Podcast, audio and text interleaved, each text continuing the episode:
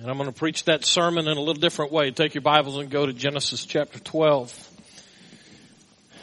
I begin with a quote that I've used in a sermon not too distant in the past. And so some of you will recognize it. It comes out of the nineteen eighties from a songwriter named Steve Camp, who said these words: "Some people want to live within the sound of chapel bells, but I want to build a mission a yard from the gates of hell." Those could have been the words of a guy that Aaron mentioned to us. I think it was Aaron. Well, maybe it wasn't Aaron. Uh, actually, he talked about Martin Luther. I'll come to him. But uh, those words from Steve Camp could have easily been written by another guy, a German preacher named Dietrich Bonhoeffer, who lived during the time of Adolf Hitler and his rise to power and then his time in power. Dietrich Bonhoeffer was a German pastor, grown up in a family that was part of the intelligentsia of Germany before the war. And Dietrich Bonhoeffer grew to teach us many things about what it means to be a disciple of Jesus Christ. And he learned many of those things through some of the hardship of his life as one who stood against Hitler and all things that came with the regime of the Third Reich. Bonhoeffer said these words: "So the Christian too belongs not in the seclusion of a cloistered life, that is a life that is lived retracted from society behind safe walls. So the Christian too belongs not in the seclusion of a cloistered life, but in the thick of foes." Let me give you the whole quote, because we just listed one piece of it there. Let me put it in context for you with the rest of what Bonhoeffer said in those words. "It is not to be taken for granted that the Christian has the privilege of living among other Christians. Jesus Christ lived in the midst of his enemies. For this cause he had come, to bring peace to the enemies of God. So too the Christian belongs not in the seclusion of a cloistered life, but in the thick of foes. There is his commission, his work." Bonhoeffer knew something about what it means to live and to operate in his faith in harm's way. Bonhoeffer stood against Hitler. He was one of those guys who was part of that group of people who decided that it was better to take the chance to have Hitler assassinated than it was to live under his rule. Bonhoeffer ultimately was arrested, thrown in prison, moved from prison to prison until finally, just weeks before the Allies liberated Germany from Hitler's oppression, they took Bonhoeffer out and hanged him for his faith. Those words carry significance for us. Those words that drive us out of the safety of our nice little Western Christianity and the safety net that we build around ourselves. Some people want to live within the sound of chapel bells. Bonhoeffer would say that won't work. Bonhoeffer might very well have been influenced by the guy that Aaron mentioned to us last week. That is Martin Luther, who also knew something about living in the way of danger as a Christian. Martin Luther was the one that we know, that German monk, a professor, a doctor of the church, who saw the abuses of the Catholic Church and all of the political associations and the power that came with that. And he stood in the face of that power machine and argued for grace that we've been singing about, and the need for us to understand that we cannot earn our salvation, that we cannot, as a church, manipulate people to our ends. Martin Luther said this on this topic: "The kingdom is to be in the midst of our enemies. And he who will not suffer this does not want to be part of the kingdom of Christ. He wants to be among friends, to sit among the roses and the lilies, not with the bad people, but with the devout people. Oh, you blasphemers and betrayers of Christ. If Christ had done what you are doing, who would have been spared?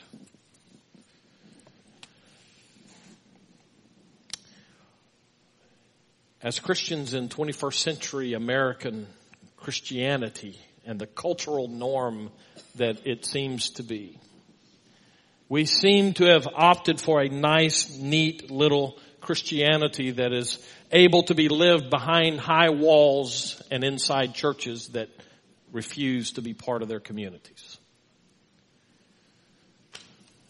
These guys would say to us that the Christian life is intended, the life that is noteworthy, the life that is lived by faith is designed to be lived in harm's way. We find ourselves taking another step now with Abram in Genesis chapter twelve. We've been here for a while now. But in Genesis chapter twelve, we find Abram as God moves on him to go out of Mesopotamia, out of Haran and Ur and all of that area that was rather developed for ancient civilizations. And God moves him to a place he does not know yet until we get to today's passage, which is in actually verses five and six and seven. I'm going to read a little bit more than that in just a moment. But we'll zero in on this part of it because what we're going to find with Abram in these early verses of chapter twelve is that God is doing a work in his life that is not ever intended to be just in his life. Chapter twelve, verse one, "Now the Lord said to Abram, go from your country and your kindred and your father's house to the land that I will show you. And I will make of you a great nation, and I will bless you and make your name great so that you will be a blessing. I will bless those who bless you. And him who dishonors you I will curse, and in you all of the families of the earth shall be blessed." Heavy words from God, great promises from God, but yet it still required that Abram take a step out of the security of his moment into a very dangerous place, as it turns out. Verse four, "So Abram went as the Lord had told him, and Lot went with him. And Abram was seventy-five years old when he departed from Haran. And Abram took Sarai his wife and Lot his brother's son and all their possessions that they had gathered, and the people that they had acquired in Haran. And they set out to go to the land of Canaan. And when they came to the land of Canaan, Abram passed through the land of the place at Shechem to the oak of Moreh. And at that time the Canaanites were in the land. And then the Lord appeared to Abram and said, to your offspring I will give this land. So he built there an altar to the Lord who had appeared to him." This is interesting text that we come to today. And it's one of those things that I think if we're not careful, we just read right over the top of it and we miss some of the key teachings that we have that's part of what it means to live a noteworthy life for the Lord, a life lived by faith. The situation unfolds for us, the latter part of verse five and into verse six. I want us to slow down as we read that a little bit. Our tendency sometimes is when we come to read Scripture, and especially the narrative portions like this where it's just telling the story, sometimes we get in such a hurry to get through the story that we stop, we don't stop and pay attention to some of the details that are there. So here's one of those details. This is kind of one of those little tools for personal Bible study that I like to throw out or at least highlight for you when we come to them. Right? So here it is. When you find in a very small space a word or a piece of a word used in different ways, used multiple times in a very small space, that's probably important. And in this case, that word is the word Canaan. And also once it's actually listed as Canaanites. Twice in these two verses, verse five and six, we find Canaan mentioned, the latter part of verse five. And they set out to the land of Canaan. And then it says, and when they came to the land of Canaan, and it gets a little bit further, and then it says the Canaanites were in the land. Why would the writer of Hebrew, uh, of the, why would the writer of Genesis emphasize that in such a way that he says it over and over there? Good reason, I think, because part of what we find here is we find Abram coming to that place that is significant. He doesn't know yet. He will by the time we get out of verse seven, but he doesn't know yet that this is the place that God has called him to, that God is going to promise to him, actually to his descendants. But the writer of Genesis does know that. And so as we come to this, the writer of Genesis makes sure that there's enough information there so that the reader would perk his ears as he comes to this and say, okay, we're home finally. That's an interesting thing, I think. Verse seven, God says, I'm going to give this land to your descendants. Don't miss what lurks just beneath the surface of that statement. The Canaanites were in the land. They go to Canaan, a, an identifiable place, a specific spot on the globe. Here's the significance of it, I think. It's the part that we normally just kind of read over, and we don't always pause long enough to let it sink in on us. What the writer is telling us is what Abram encountered when he got there, and that is there were already people there. Why do you think God didn't send Abram to some place that was void of people? Any of you ever been to West Texas? I'm talking about that portion of Texas. If you go to San Antonio and you stay on I ten and you go, you just keep going sort of west, a little bit north and west on I ten. You go far enough out there, you get to the land of nothingness. Why didn't God send Abram to a place like that? Why, why didn't he send him instead of to Canaan, that little land bridge? And we're going to come to that in just a little bit and talk a little bit more about the place that God took him to. But now I want us to stop long enough. Why didn't God take Abram someplace where he could just start from scratch? He, he could have gone to that place immediately between where he came from and Canaan, where he ended up, between Mesopotamia, modern-day Iraq, in modern-day Israel. He, he could have just had him go straight across, because that's no man's land. That's desert. There's nobody really that lives out there. Why didn't God just stick, stick him out there in the middle of that and say, okay, I'm going to start from scratch. I don't want you to have to be influenced by anybody. It's a lot safer out here because there's nobody around. I'll do miracles if that's what I have to do in order to feed you. Let's just go where it's safe. By the way, that's the cry of the twenty-first century American church by and large. Let's just go where it's safe. What you have to know is God will have none of that from us. God didn't choose to take him into the middle of Saudi Arabia or Iran, or those places that we look at as we see satellite shots today and wonder, how could anything live out there? God could have put him out there if he just wanted him to be safe. He could have done it any number of ways. He could have sent him to the moon if he wanted. But see, that's not God's design. It never has been God's design. As a matter of fact, here's a good point for us to get. At the earliest point of salvation history, Salvation history is that unfolding of history and God's purposes. Let me just start again. Abram here is, you might say, patient zero in God's move to redeem mankind. Sin does its worst for us from Genesis three through Genesis eleven.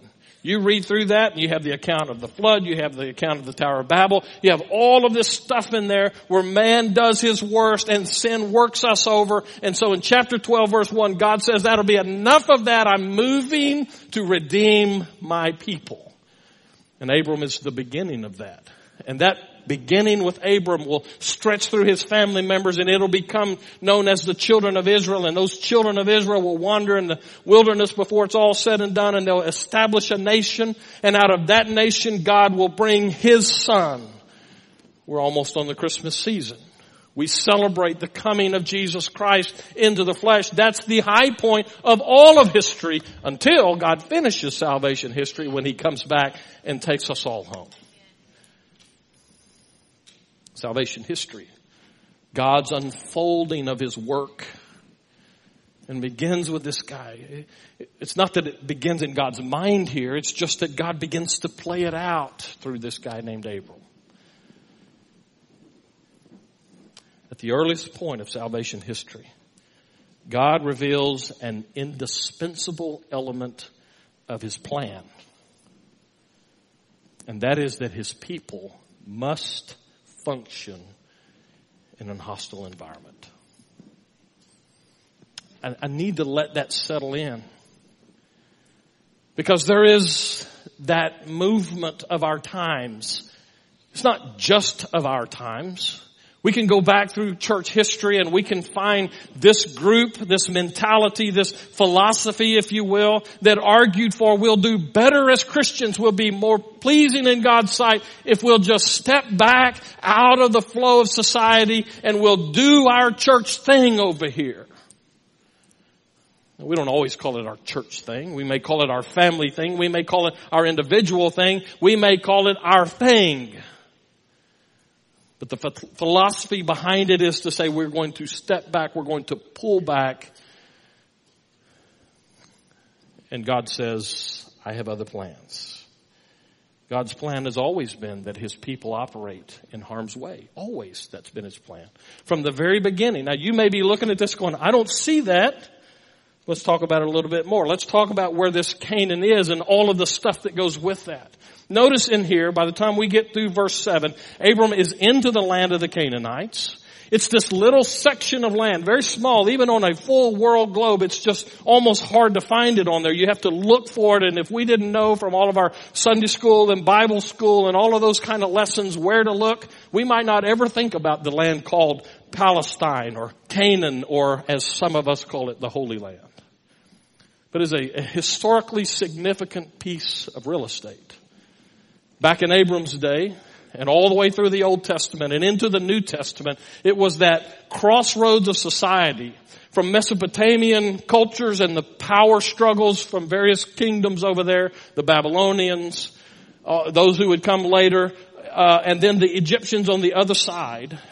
There was this tract of land that they would migrate from, and people and traders would go and use this as it worked its way up from modern-day Iraq down through Syria, down across what is modern-day Israel, and the Egyptian people would come up from there around the Mediterranean, and they would meet in this natural crossroads called Canaan. That did a number of things. For one thing, it kept that a hot spot on the global geopolitical map for many centuries. It also caused all of these traders and all of these foreign armies to come in, and as they came in, some people would stick around. And they would bring with them all of their religious activities. In other words, Canaan grew to be one of those places that was marked by paganism. And dotted throughout the countryside. Teresa and I visited there not too long ago, several years ago now. And as you work your way through the countryside, you can see these natural um, geographical places that lend themselves to being noticed from down in the plains where people would travel as a rule. High places, the Old Testament calls them. And at those high places, these pagans would go in and they would set up their places of worship. That's what we find here. As Abram comes into this, he goes into this high place that is called Shechem. And he finds this tree that is called Moreh. It's a place where they would do their religious sacrificing. We'll come back to that in just a moment, but I want to stop for a minute just to say the writer of the book of Genesis, understanding all of that background, makes us pay attention when he says, and Abram came from where he had been to the place God led him, and when he got there, it was a hostile environment. There were already people there. And these people who were there already had their mind made up about how to live their lives and how to come in and establish their religion. You know, for a long time, and let's make sure that we're wearing this the way I think we should. For twenty years, I lived in the Rio Grande Valley, the deep part of South Texas. I said in the earlier service, I'll say it again here, we think that we're in South Texas, and in a sense we are. Okay, but we just know, I have to know, there's a lot more souther than what we are in as it relates to South Texas. So six hours driving from here is the place that I used to live, south of here. It's down in the Rio Grande Valley, right up close to the Rio Grande River. You think of where Brownsville is, a little bit further inland is McAllen, but about the same, uh, whatever that is, yeah, sea level or level. So a line this way, okay? Not this way, that way. Latitude, thank you. So, I guess. I don't know if that's true. So, so way down, okay? Now, the reason I make that um, statement for you is because one of the things that I learned when I got down there having grown up in West Texas and having gone to school in the panhandle of Texas, I came to realize something when I moved into deep South Texas, and that was, you ain't home anymore, son. You see, when I lived down there, the Hispanic population was roughly, I'm going to say ninety-six out of one hundred people were of Hispanic origin. Now, many of them came from Mexico, true Mexicans, Mexican citizens coming up. Most of them had been born there. That was home for them. But it was very much a Mexican cultural influence. My son came home from kindergarten, my oldest son. And he walked into the house and he said, "Mom, there's Mexicans in my class." "Yes, son, you're probably the only white boy in that class." Right? Now, here's what I want you to hear from that. I loved it down there. Great people. The culture has much to commend itself to us. But when I moved down there, I suffered from that basic misconception that I, as an Anglo person, had something that those people needed to hear. Now, I expected it was going to get quiet when I said that.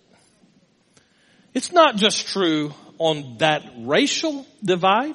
It's true for us in national ways. It's true for us in various ways in the circles of our lives. We go into a situation as the out, the outer, um, I'm not even sure what the right way to say this is. Let me re- retread it for you. We step in and we think that because we believe what we believe, that they should believe what we believe too. Whoever they is. The fact that there's an us and a they or a we and a they is a problem anyway. But when we come in with a heavy hand that says, this is what I believe and this is my culture and I'm going to transform your culture, people don't like that. Right? I don't know. I'm not sure you agree with me. Let me flip it for you. Because I'm getting some of those looks like, you need to be quiet. Let me turn it around for you. Let's say, I'll take something way, hopefully way out there. Let's say that the, the Chinese government decides that they're going to send a million Chinese citizens into Southeast Texas. And those Chinese citizens come into Southeast Texas and immediately begin to demand that we do life the way they do. How would you like that? I think I've been in Southeast Texas long enough to believe that there's going to be some shooting going on if that happens. Yeah. Right? None of us, I know that I'm treading on politically incorrect ground here to bring these things to the surface. But I want you to get the picture of what Abram is being called to do here. We have this mentality that believes, okay, this is us and we know how to do life. Let me tell you, it's even beyond that. When it comes to the gospel, we have good authority that this is to, the way to do life. Jesus said, I am the way, the truth, and the life. And then he demands some things of his followers. And so Abram is called into this situation. The writer of Genesis is very careful to underscore the reality that there were people there already. And clearly, they already had their own way of doing religion.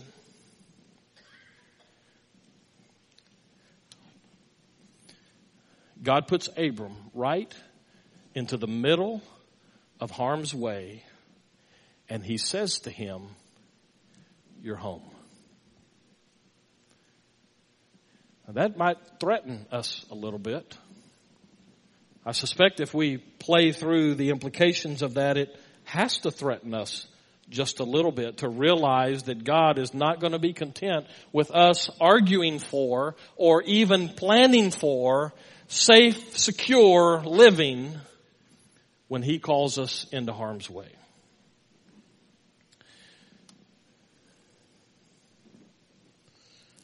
From the earliest days of the Christian enterprise, God says this is the way to do it. But also, from the earliest days of the Christian enterprise, we as a church join a history of a church that has to fight against inertia. Because the whole church thing easily gravitates away from, we're placed in a hostile environment for a reason. I'll get to that in just a little bit. God doesn't just say, I'm just going to watch you sweat, so go get out there where it's dangerous. He has a reason for us to be here. We're called to influence that. Right? Okay. Well, at least Barbara and I are going to go there together. But the church fights inertia at that point because it's hard to do that. It's dangerous to do that. I don't know. I don't want to put my children out there where they're going to get hurt or they're going to get burned or they're going to get made dirty. Speaking of that, I don't want to put myself out there to do that. But somehow God seems to say to us time and time again through Scripture, you don't get to make that choice and still be obedient to me. Because the decision has been made from His side. So how do we wear this as a church? We put it off of the church. How do we wear it as individuals? I was, I was having a discussion with somebody the other day. You know one of the greatest, most humbling things for a pastor? Ask somebody if they remember one of your sermons. Because they don't. Ever. That's okay. I'm good with that. Maybe. No, I'm not. You remember the first sermon that I preached here? Does anybody remember that? You don't get anything free if you remember it. I got one in the back who does, okay? But I'm not going to put him on the spot. The very first sermon that I ever preached here was out of Matthew's Gospels when I came in view of a call. And it's that passage where Jesus said, that, or the, Matthew tells us, and Jesus saw the crowds.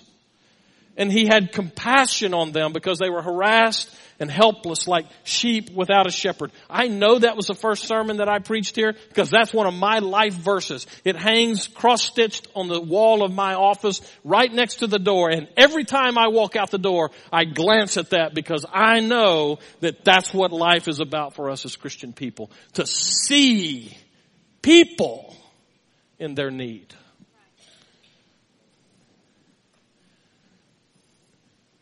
So let me just ask you, let's just wear this as a church. How do we see the people of this community? Now, this community is kind of a big statement for me because it's Lumberton and Silsbee and Kuntz and a pretty big circle around those communities together. The reach of this church is rather extensive. So how do we see our community?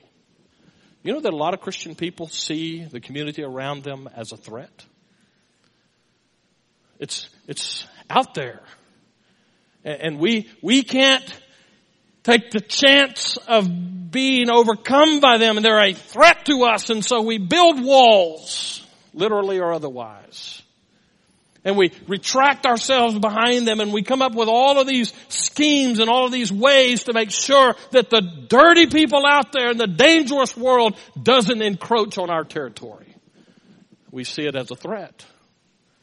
There are other people. By the way, lots of churches, a lot of people, a lot of Christian people operate that way in their lives. Others see it not so much as a threat, but as an obstacle. They're getting in our way of how we think and how we think life ought to be. And so it's not that we're afraid of them because we know those passages and we quote those passages. Greater is He that's in you than he that's in the world. And, and we are more than conquerors through Him. We even sing about those, I think, don't we? And those are truths. And so we hold on to those things. And yet the way we see people out there is that we're the conquerors. You're the ones to be conquered. And so right now you're an obstacle from getting us where we need to go. And so we'll squash you. If that's what we have to do. Maybe we should hear from Christ, who Scripture tells us that He looked out and He saw those people. And He saw them in the way they were living their lives. And He had compassion on them. One of the worst chapter breaks in all of the New Testament occurs in the middle of this whole statement, because it says Jesus saw them. They're harassed, helpless, like sheep without a shepherd. He had compassion on them, and he turns to his disciples. That's where the chapter break happens. He turns to his disciples and he said, you guys get out there and help those people. He sends them out on a mission. God never sees, but that he reaches in compassion. Maybe we should follow that lead and have a little bit of spiritual eye testing going on to see how we see the fields that he has placed us into.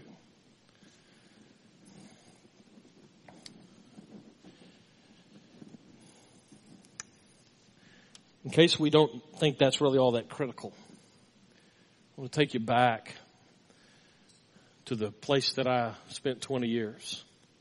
One of the values of being in a church in a place like that for so long is that you get the advantage of that historical perspective. And I watched in that area as some of those once Anglo churches died. I mean, First Baptist churches in some pretty decent-sized towns. One of my friends was pastor at one of those churches. And he was the last pastor that they had. Not only did they kill him, they killed their church right after he died.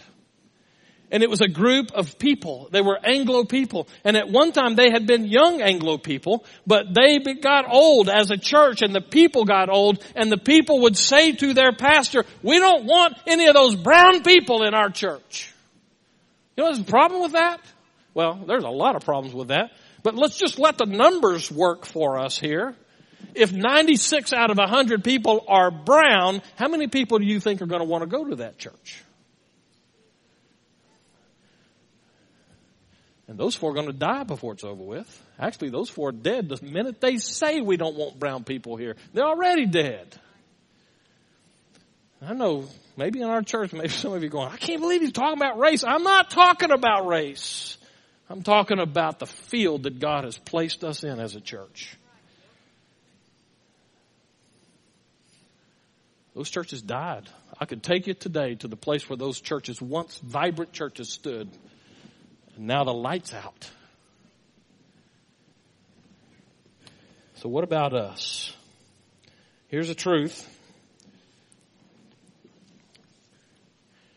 When everything in you says, retreat from the public square. It's too dangerous and it's too dirty out there. When everything in you screams that, recognize that God is saying to you, that's your new home. I brought you here. On purpose, I brought you to this dirty place. It's a simple statement in Scripture. The Canaanites were in the land. God immediately turns to Abram and he says, by the way, this will be your home. God does the same thing all through Scripture.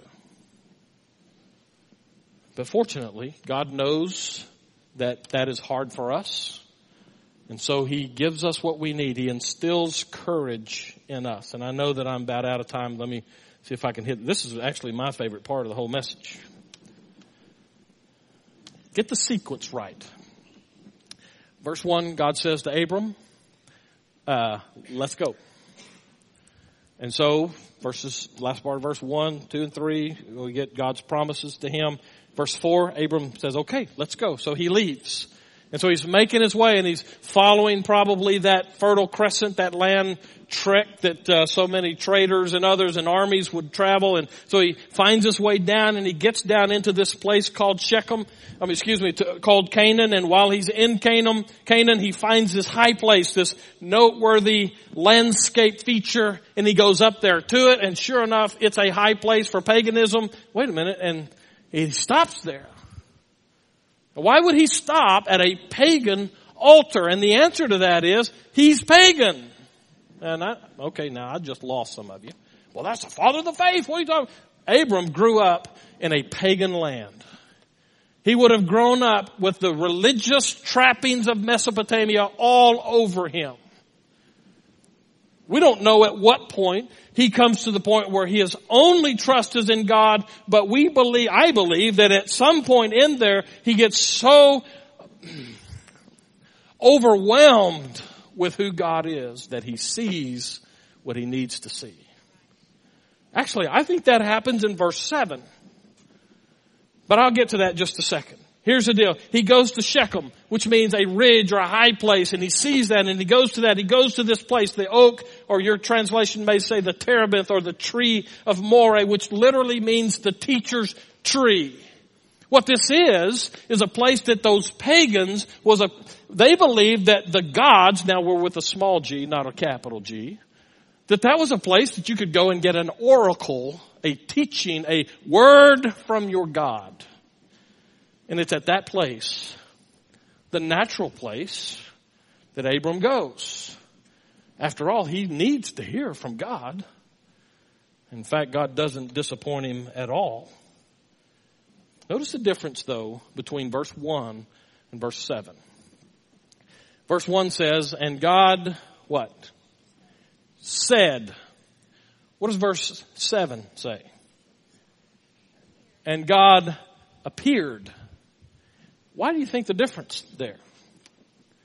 Here's what I think. I think it becomes an instrumental truth for us in the way we operate in this fallen society. Abram went to the natural place to expect to hear from a deity, a pagan shrine. But God was not willing to take the chance that Abram might believe that some local God spoke to him. And so he steps into Abram's reality full bore. God appeared to him. Never again would that tree be signified as a pagan worship site for Abram. That's the place that his faith got real. So what did he do?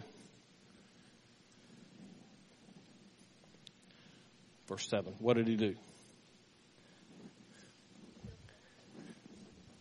Then the Lord appeared to Abram and said, to your offspring I will give this land. So he built there an altar to the Lord.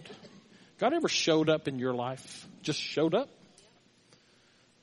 One of the things as we were working through that worship sermon series a while back, I said, I believe that worship, best definition. It would never pass in a seminary class, but that's where I'm out of seminary. It is the natural response to an encounter with God. You see it all through Scripture. When somebody encounters a living God, they fall on their face and they worship Him. So Abram does that here.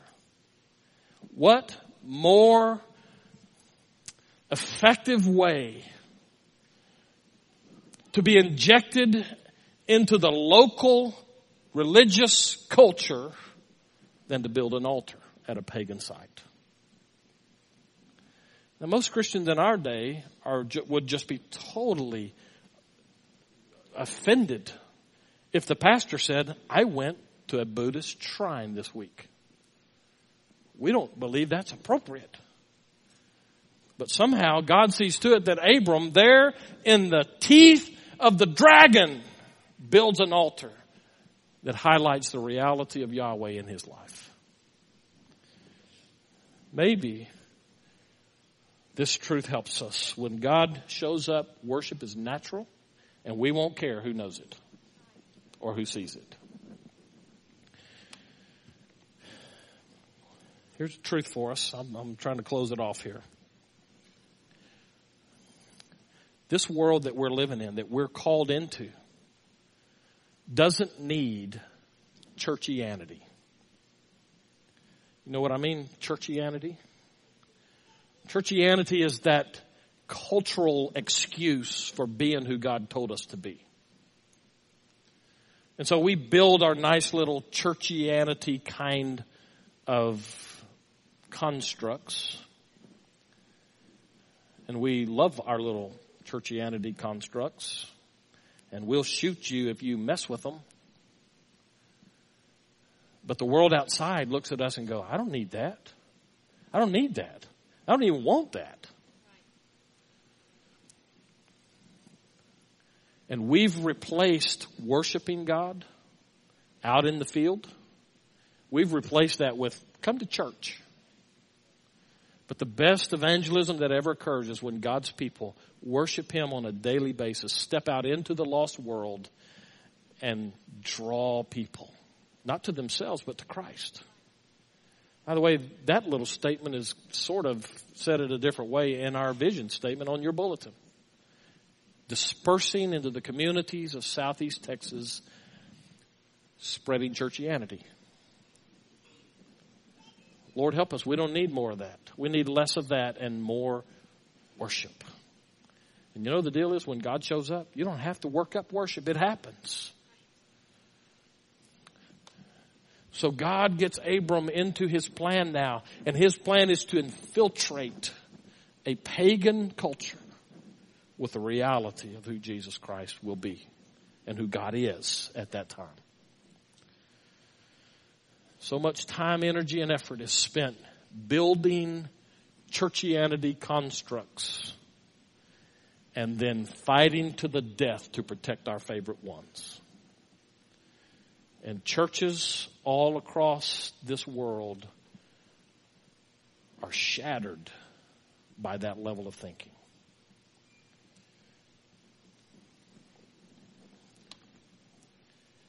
I want you to notice Abram did not stage a protest because somebody didn't recognize his God.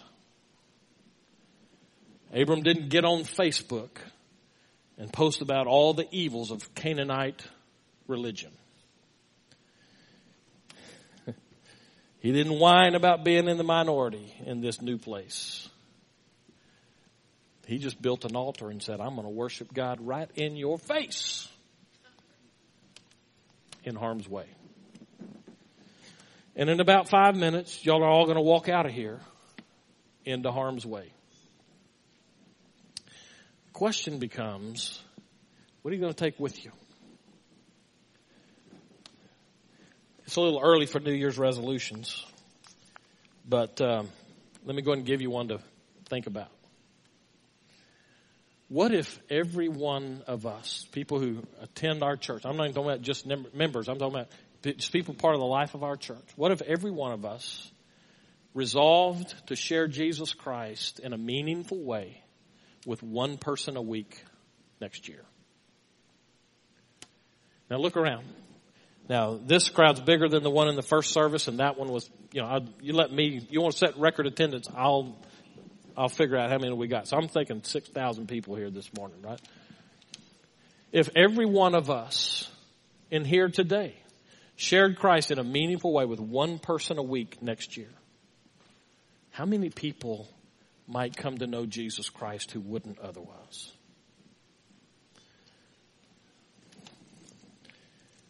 I don't know. Might be worth taking up the challenge to see.